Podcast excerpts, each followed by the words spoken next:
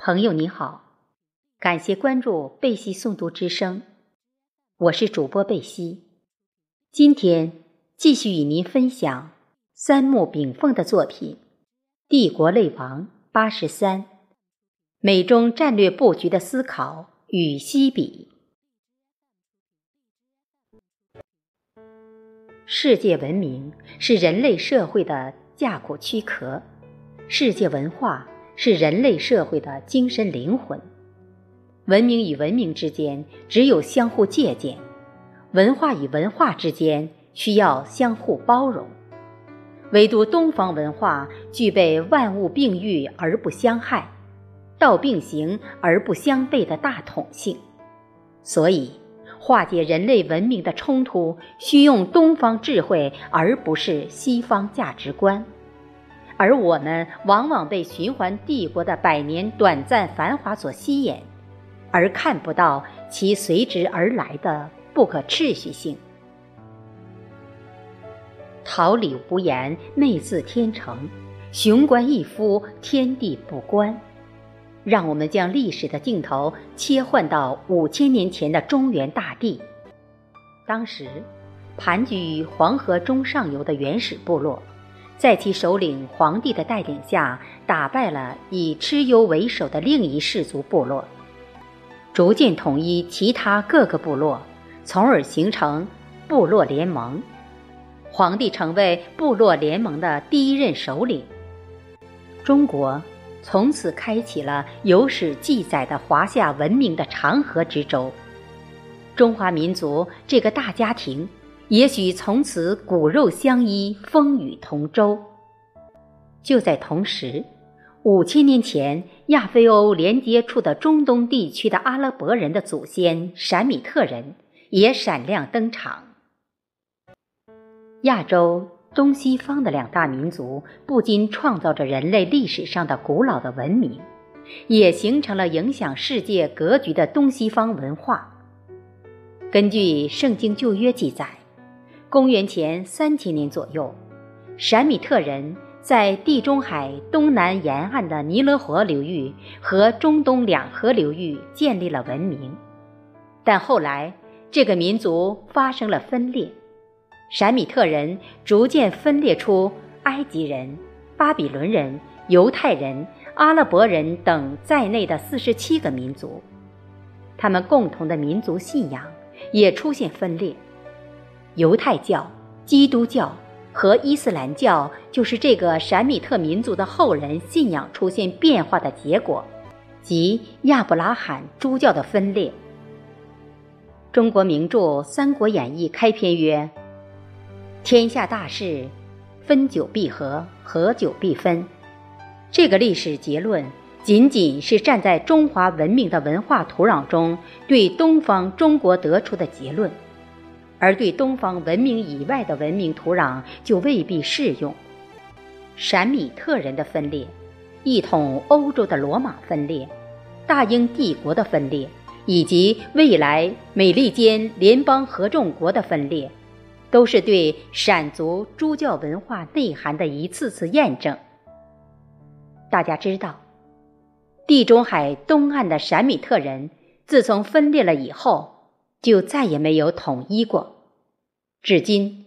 闪米特人分裂出的不同民族之间的矛盾，以及政治、军事、宗教冲突，依然是世界上的热点、焦点和难点问题。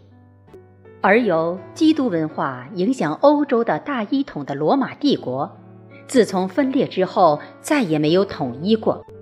尽管法兰西帝国或德意志帝国等也试图用军事手段一统欧洲，但结告失败。文化的内在要求决定着民族文明历史的长短。文化之容，里外各光，表似争霸，灵却容上。5000年来，中华文明却代代相传，其文化大融合，其民族大融合，其思想大融合，以及这些大融合后的文明共享，依旧是中华文明的基石和源泉。虽然在5000年历史的长河中，也有秦朝时期的焚书坑儒，有宋元明清的文字狱，有五四运动的砸烂孔家店，有过文革时期的破四旧，以及横扫一切牛鬼蛇神。但在这块中华大地上，民族团结、文化共融、思想互补、宗教并举，从而形成的中华文明却几乎没有被外力强势中断过。全世界的历史学家都在发问，为什么中华文明一直延续至今，而其他3大文明却已消失？为什么入侵中原的外来民族以及他们的思想文化终究会被中华太极文化所同化？中华文化之所以具备同化世界的力量，就在于具备超强攻关能力，却非以武力作为后盾。太极文化中，逢阴则阳，逢阳则阴的特点是包容甚至同化世界文明的无形基础。翻开中国历史，我们发现，中国历史如果从中末春秋战国作为一个界限，在此之前的历史实行的是部落联盟制或诸侯分封制，其后自秦开始实行的是中央集权下的藩属制或郡县任命制。诸侯部落制的特点是族中有族，国中有国，邦中有邦。诸侯部落首领的权力下放，而各诸侯国享有国家主要权力。官员世袭，土地分封，但诸侯国必须向中央纳贡缴税，并维护中央特权及运转。中央集权制的特点是郡县管理，等级森严，官员实行中央任命，地方服从中央。在春秋战国之前的诸侯部落体系中，由于权力下放，各个部落或诸侯国相互制约，各地方部落首领或诸侯首领为了长治久安，让子孙们能长久世袭占留封地，往往采取以德配天的人治方略，以道德教化民众，上行下效，国稳民安，国家存在的时间较长，如夏朝达600年，商朝达500年，周朝达800年。该3朝历2000年之王道政治，若不是统治者晚年荒淫被盗，这些朝代的国运还会更长更久。自春秋战国以后，特别从秦朝统一全国开始，国家采取了中央集权制，也就是将过去的诸侯部落的地方权力上移中央，由中央实行统一管理。中央集权带来的国运动荡与朝代更替之迅速，我们有目共睹。为什么会这样呢？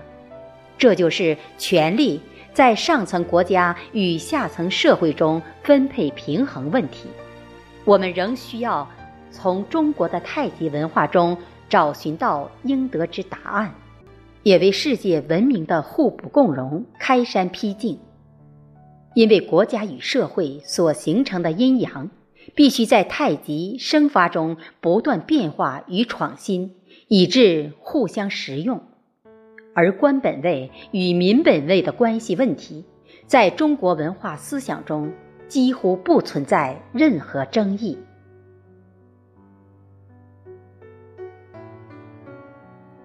谢谢大家的收听，今天就与您分享到这里，祝大家万事如意。